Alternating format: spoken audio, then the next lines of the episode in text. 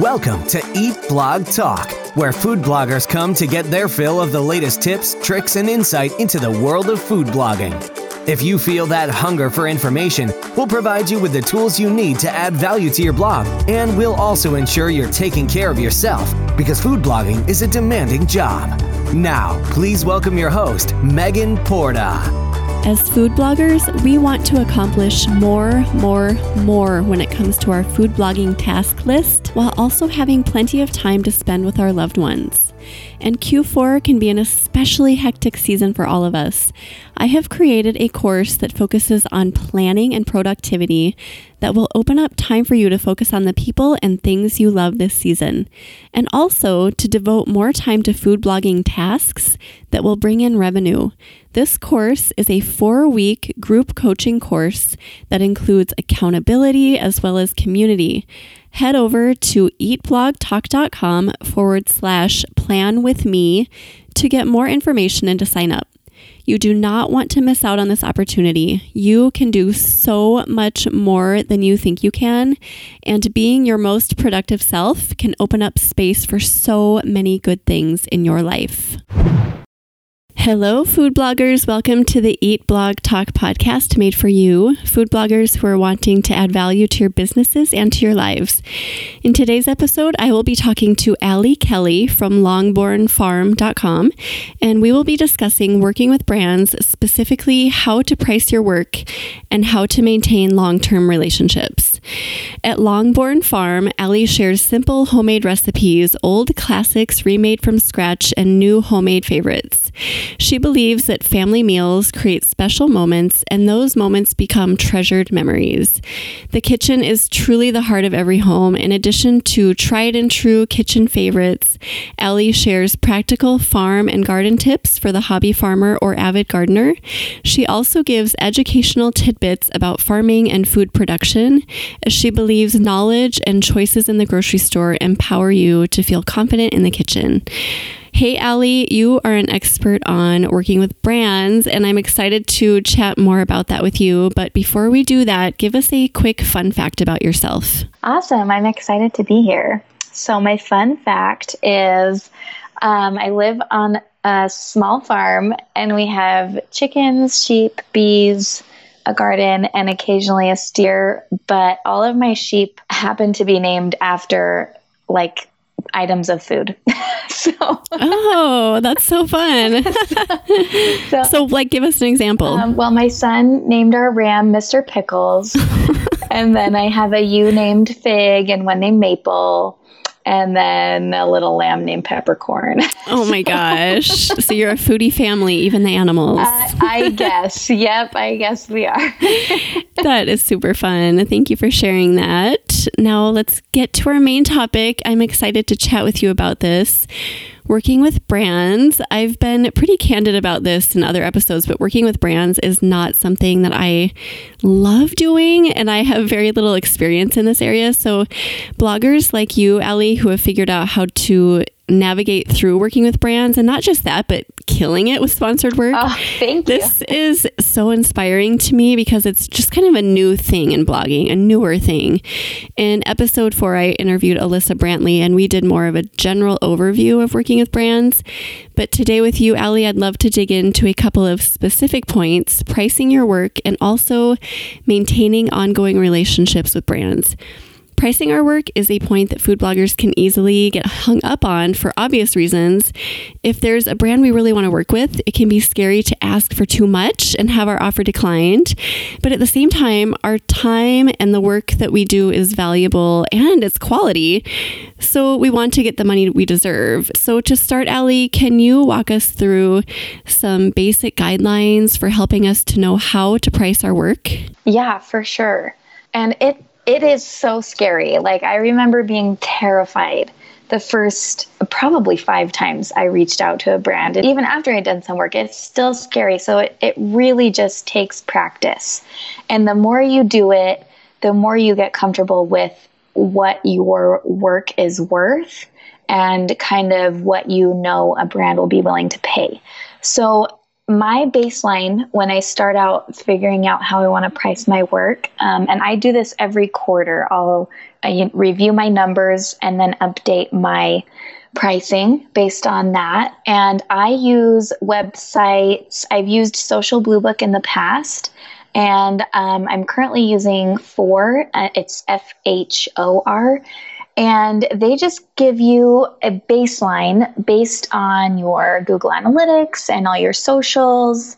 Um, and, and they'll give you a range. And usually the range is pretty big, which people are like, how is this even helpful? This range is huge.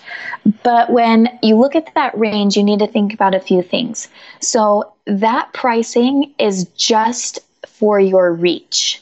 So they're give they're saying, okay, you're worth X amount of dollars based on how many people you reach.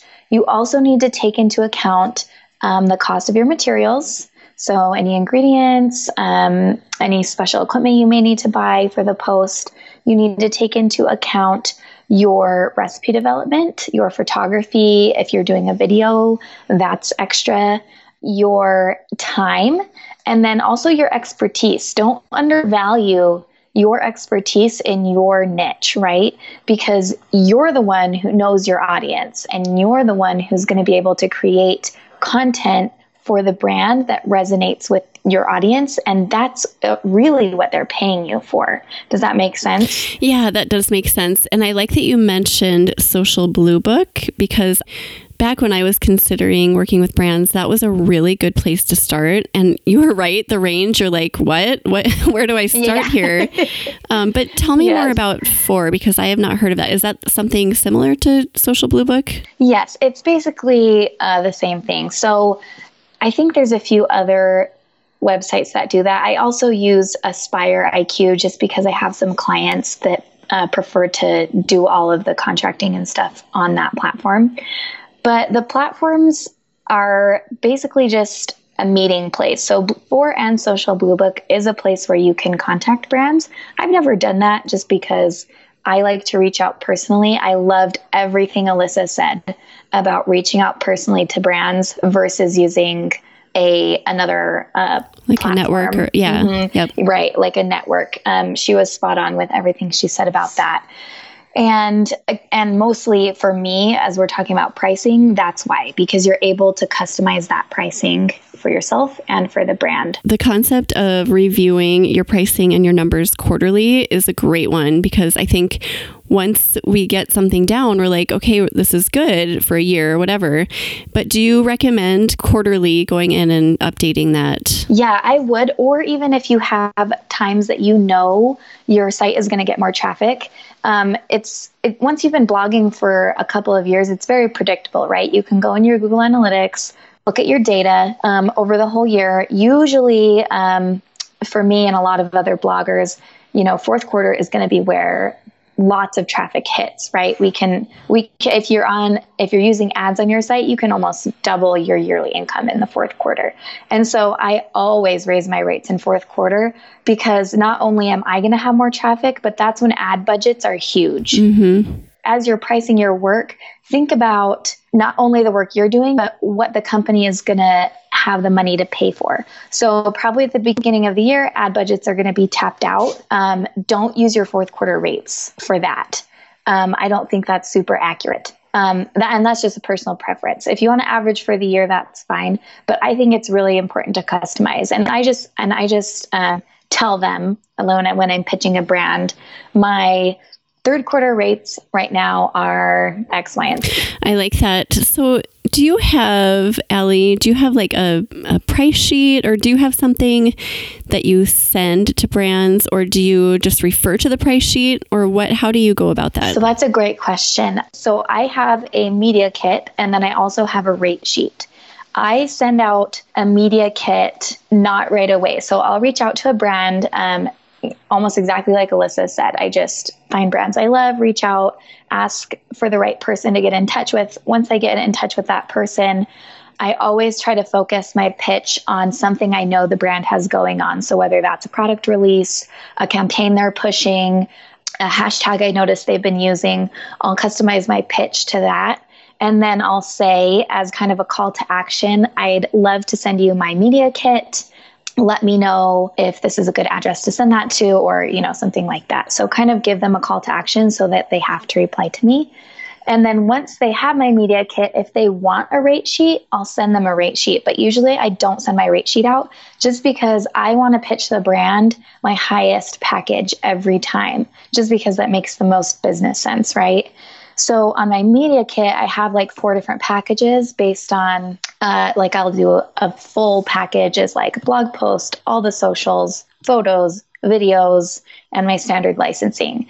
And then I have packages specifically for Instagram just because that's my strongest social media platform. So I don't want them to look at my price sheet and kind of get overwhelmed with the options, right? I just kind of want to give them one option. If that doesn't work, then I'll I'll go down the list from there. But some brands do request a rate sheet, and if they do, I just send it right over. And every brand is going to be different, so I like that you mm-hmm. kind of feel it out first and then go from yeah. there. Because sending them a rate sheet, I think for a lot of brands that would be like you said, Allie, just overwhelming. Like, whoa, I yeah, what are you offering me? So I I like that you offer to have a chat with them first and yes. then see where it leads. Yeah, and and you have to remember too, some brands are really used to working with bloggers, but a lot of brands aren't. So you're going to be the expert in this situation and you can confidently and positively lead it uh, in a way that's going to be beneficial for you and the brand. Does that make sense? Yeah, definitely. And I think that that's a great point because a lot of food bloggers don't feel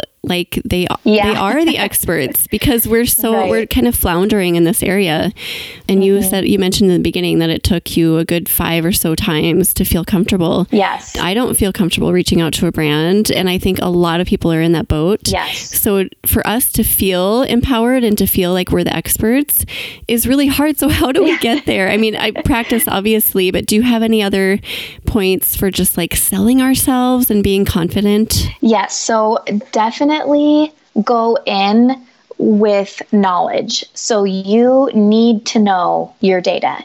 You need to be comfortable in Google Analytics and all the analytics associated with all of your social platforms. You need to know your audience. You can't pitch with confidence when you don't know what your audience is going to relate to. I can confidently go to a brand and pitch ideas I know are going to be amazing just because of how my audience has responded in the past. A brand doesn't want a novel idea, a brand wants a good idea.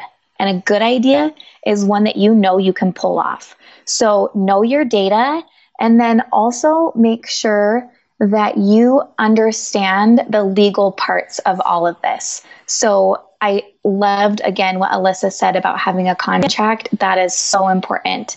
Um, either have a lawyer help you create a small contract, create one yourself, and then have a lawyer review it. But always have your own contract. That way you can go in knowing um, what you're willing to compromise on, what terms you're not willing to compromise on. And if they don't have a contract, you can say, look, I already have this ready. This is my standard contract. Look it over, let me know what you think. So if you have those two things, you'll be amazed at how much more confident you feel um, when you're pitching brands. So be prepared. And yes. specifically talking about knowing your data and knowing your audience, what exactly do food bloggers need to know about their data and their audience before going in? So you need to know when you're pitching a brand if your audience responds really well to 30 minute meals, you need to know that you need to know that those do really well for you on Pinterest. They get engagement really quickly because that's what a brand is going to look for.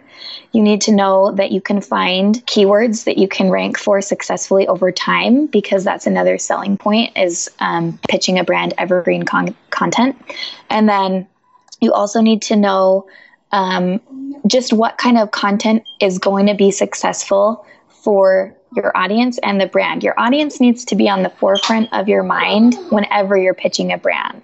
You write your blog for your audience. Your audience is the one who pays your bill, whether that's through coming to your website and giving you ad impressions, whether that's engaging on Instagram on a sponsored post, whether that's tapping through through an affiliate link. Everything you do needs to be driven by your audience and the only way you get to know them is by your data. Yeah. So let's talk about ways that we can get to know our audiences. So, Obviously, we can look in Google Analytics and we can get to know them there. They have all kinds of information in there just by seeing what Pinterest pins are working, what's working in emails. How else can we really get to know them? Um, yes, all of those are great ways uh, to look at data and look at it regularly so that you become familiar with trends. Pinterest data right now is I like that you can just click on the pin. That one's been hit and miss a little bit, but right now I really like how they're presenting their data. Um, and then also keep in mind that the time frame for the data you're looking at. So if it's 30 days, like on Pinterest, or if it's on your Google Analytics, you're setting up the timelines on that. And then the other way I like to get to know my audience is just by asking them questions. So I love doing Instagram polls with my audience. That gives me really great ideas for what content I should plan. That gives me great ideas for what content they're looking for. And that really lets me know like what they care about, what they don't care about. And it's been surprising in some ways because I'm like, oh, no one will like this. And I've even asked them about sponsored content, like, do you care if a post is sponsored or not? And their answer was, no, we just care if it's a good recipe. The polls on Instagram are amazing, aren't they? Yeah. They're shocking sometimes. Like, really? Yes. That's what you like? Okay. All right. Let's embrace that. yeah. And if you have a good Facebook audience, you can do polls there too and ask questions. Yeah. Wherever you get good engagement, or if your email list is really responsive, ask questions there. Set up a little survey, a Google survey. um, you can send that out in your email and then look at all the results. So, looking at your data and then just ask your audience directly what what they're looking for. So knowing your audience is hugely important. Yes. And giving you confidence to reach out to brands. Yeah. Well, I think a lot of the time the fear that people feel when they're pitching a brand is like, I don't know if I can deliver yeah. for this brand. But if you know your audience, you know you'll be able to deliver, and it takes some of that fear away. And that adds to the sincerity too, because mm-hmm. if you know your audience, you know what they want, you know which brands to go to, you know what to say. So all of that is yes. adding to the sincerity. Yes. Whereas if you approached a brand who you didn't really love and who didn't jive with your audience, then it would be like a totally different story. Exactly. At what point should we be charging for our work? It's so easy to say yes to free product as payment in the beginning. I did that all the time. Yes. I was like, sweet, I got a box full of potato chips. but once we see blogging as a business, is that the point when we can give ourselves permission to ask for real money or what at what point do you think we should so i think it's always okay to ask to be paid for your work because again this isn't just your audience this isn't just your photos this isn't just um, a video. This is your time, your expertise, and then all of the work that's involved, right? Plus, plus your social social reach. So if a brand asks me to work for product, definitely don't be rude. I I really hate when people just kind of attack someone. Yeah. I don't think that's a great way to go. So I always say, I'm so glad that you love my content and that you're interested in working together. Um, I'd love to send a rate sheet over. Let me know if you have a budget. If not, I'm happy to feature a product in my Instagram stories for free. And even if it doesn't lead to anything, you still have that open door to work with that brand in, fu- in the future. So I say always charge unless it's something that directly offsets a business cost for me. So usually that would only be if it's a product I'm really looking for, like some kind of appliance, or um, if it's more of a one of my farm type posts, it's easier to justify product in exchange for work there, just because products tend to be a lot more expensive. So unless it's going to offset a direct business cost, I don't really work for free because why would anyone go to work and not expect to be paid? Absolutely. And that's what we all want, I think, is we all want to be paid, right? yes. If if you're serious about making money, you need to look at your blog as a business. Yes, for sure. I 100% agree with that. And also, I love that you just said don't be rude because I think a lot of people yeah. are like, "Are you kidding? You're going to just give me product?" Really? I mean, you have the right to go back and discuss this. So be kind. Yeah. And if yeah. they if they're not up for it, then fine. They can move on and find somebody else. Yeah, it's not personal. yeah, exactly. Don't take it personally. Mm-hmm. And your uh, recommendation to do the Instagram stories to feature a product there is a great idea because that takes like no time. Yeah, 60 right. seconds and boom, done. That's a great way just to say, if you really want me to, you know, to do this, then here's what I'll do. Yeah. And that also gives you some data to go back with. If you look at the 24 hours and you had a lot of engagement or click throughs or whatever, you can say, hey, look, this did really well. Um, just letting you know if you ever have budget for this, I'd Sure. totally be happy to work together. Yeah, that's a great idea. So, do you keep a document of all of this, like how things go and what you were just saying? I did an Instagram story and here was the engagement. Do you document it? So it depends. Um, if it's something, if it's just a pitch, then I don't save anything.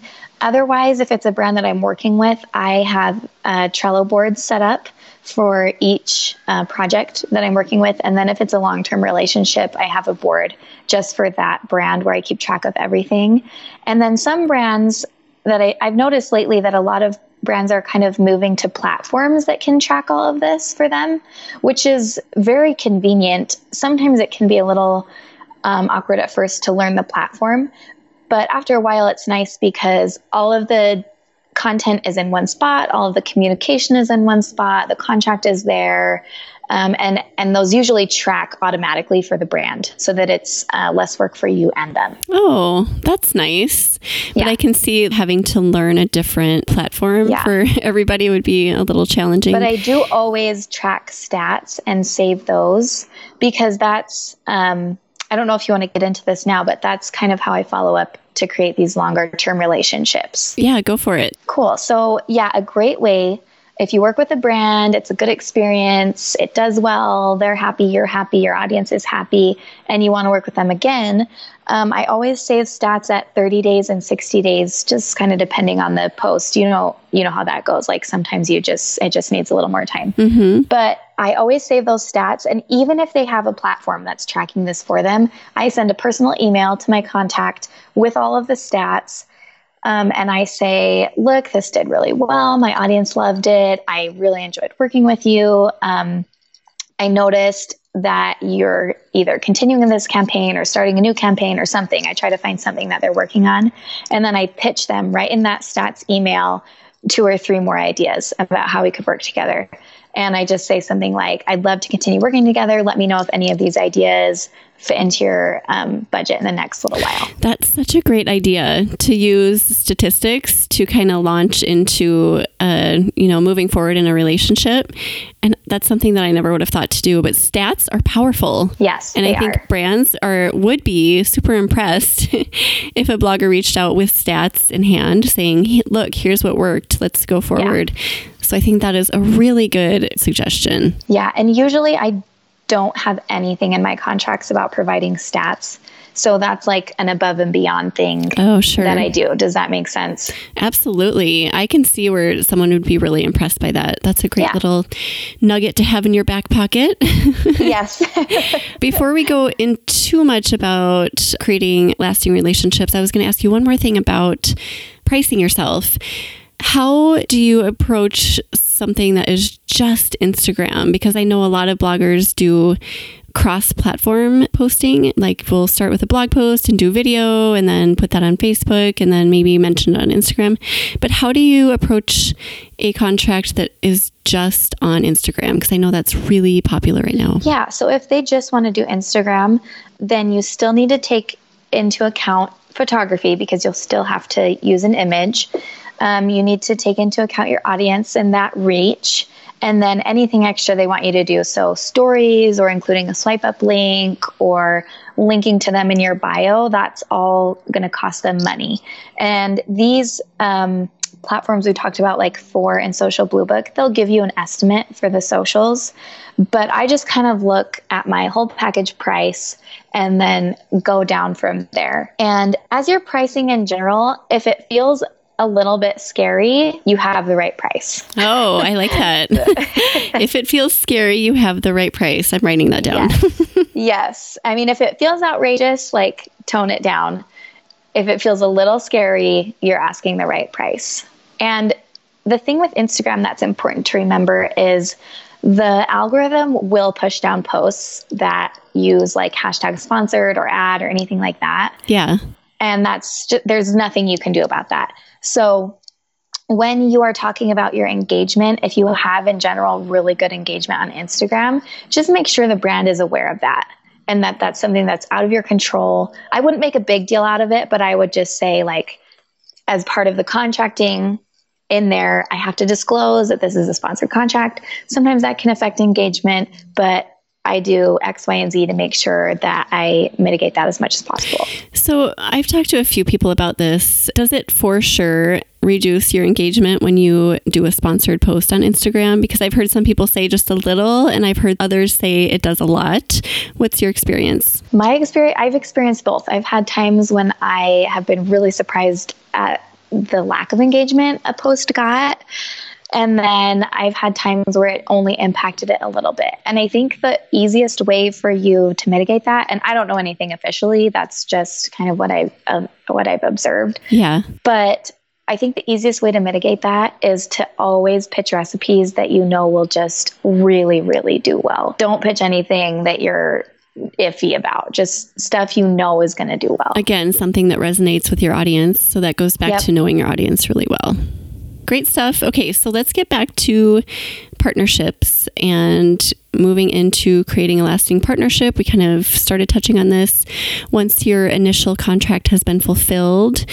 What are some other things to keep in mind if we want to move forward with a long term relationship with a brand we really love and really love working with? Yeah, so I think I think you need to start thinking about this before you even do any work for the brand. So if you're thinking, wow, this is a brand I really love and I really want to make sure that we can continue working together, set yourself up for success. So if you've ever heard the um, sentence, under promise and over deliver, that's exactly what you want to do. So make sure your contract asks are things that you can 110% deliver on and then do a better job. So communicate extremely clearly. Make sure your work is done on time, if not early. Make sure that you maybe include an extra post somewhere. Make sure you're following up with those stats. And all of that is just going to make the brand think, wow, this person not only does a great job, but they're easy to work with. And we want to work with people who are easy to work with and worth our time and money. Uh, I love what you said under promise and over deliver. That's great advice in yes. any aspect of food blogging, but I think especially when we're working with brands, because really we don't know what we're getting with a brand, right? I mean, unless it's a, a brand that frequently works with food bloggers, and I know that there are a handful out there that we see all the time working with food bloggers, but there are so many brands and you just don't know what kinds of people are working for these brands. We don't know what to expect and vice versa. Yes. They don't know what to expect from us either. Yeah. Mm-hmm. If it's their first time working with a blogger or you can tell that they haven't done it a lot, make sure you give them some grace when it comes to negotiating and all of that stuff, just always yeah. be kind and polite because they may not know or they may have just worked with bloggers who are okay with, you know, their contract or whatever. So if you are negotiating things, just make sure you always do that in a really positive and thoughtful way. And that way you're not just doing work for the brand, you're establishing a relationship with the brand. Thinking beyond brand relationship, it's more like the way that you create relationships in any part of your life. You yes. want good communication. Yes. You want to be kind. You want to over deliver, you know, give them yes. the best part of you. So it's really like stepping back and thinking about how would I treat someone who I wanted to be a new friend? Yeah. I like that idea. And I don't think we think of it like that. It's almost like in my experience, like we are not against each other, but like we are not friends. Yeah, right. but it doesn't need to be like that. Approaching it the way that you do, Allie, is so much better and so much more effective. So I really like that. That's refreshing. Yeah, and and that doesn't mean that you have to give in or not hold your ground, but you can do that in a positive way. Yeah. And something like I've had a great experience. I work with Beef It's What's for Dinner through the National Cattlemen's Association, and I have a long term partnership with them. And I love the people over there. I feel like we're friends and we get along really well. And that doesn't get in the way of me being like, oh, I looked over the contract. Here's a few changes. Um, like it doesn't get in the way of negotiating. Yeah. It's not like you can be friends or you can be in business together. I feel like you can be both. Standing your ground, basically, and like not letting people walk all over you, but still being kind. Yeah, yeah. Nurturing brand relationships. So, give us some ideas for as you go through a relationship, ways that we can nurture. You've given us a lot of great ideas, but do you have anything else? What are some other ways we can help to nurture a brand relationship? Yeah, so if you've done a post for a brand and you really love them and they haven't, um, said anything about a long term relationship, I just ask. I just say, do you ever consider doing longer term contracts with bloggers? Um, again, cite how well your post went with data and stuff like that, and just say, I think that would be really beneficial for you, obviously for me, but also my audience because it gives them continuity if I'm always talking about you. And that creates a lot of trust, right? Like my audience is here because they trust me. So if I can create a long term relationship with you, the brand, that will lead to them trusting you. Just ask them. And usually it's either something they haven't thought about or it's something that they would like to do. And sometimes they'll say, Yes, we're interested in that. We start all of our contracts uh, in January, or we start all of our contracts in July, or something like that. And if that's the case, just say, something like, okay, I can't wait to hear from you then. In the meantime, uh, let me know if there's any posts that you'd like to work on. And then always follow up like a couple months later hey, just wanted to check back in and see if there was anything that we could work on together. Here are a few ideas I had. Kind of to go along with that, is there a good time to ask? Is there a typical good time during the year that brands are looking for partnerships with bloggers? I'm not 100% sure on this. In my experience, usually it's at the beginning of the year because they want that trust established by fourth quarter because that's when a lot of people are buying and um, that's when the ad prices are really high. So, and usually, and sometimes it just depends on when their fiscal year for their business starts.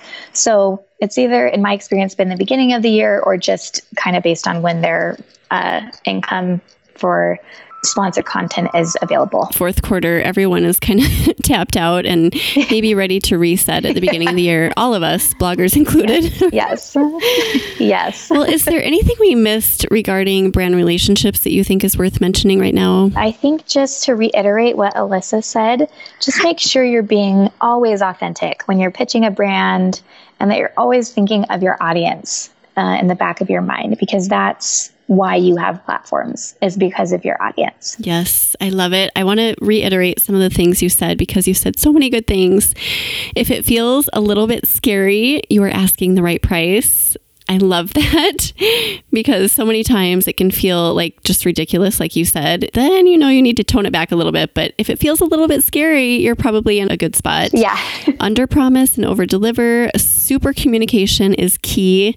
And just building a trusting relationship, think of it like a relationship with a friend so that's really great stuff, Allie. I love everything you said today, and I know food bloggers are going to find value in everything you shared as well. This is a hot topic so. right now. They will. It's something that I know a lot of people are thinking about doing. I know a lot of bloggers who have been doing this for a long time who have never worked with brands. I know that's always surprising to me. yeah. Yeah. And they're like, well, I don't even know where to start. So you've given us some good spots to start. Also, good advice about how to get going with a rate sheet and how to navigate through those rate ranges that we see that are kind of overwhelming and seem a little bit ridiculous because they're so broad.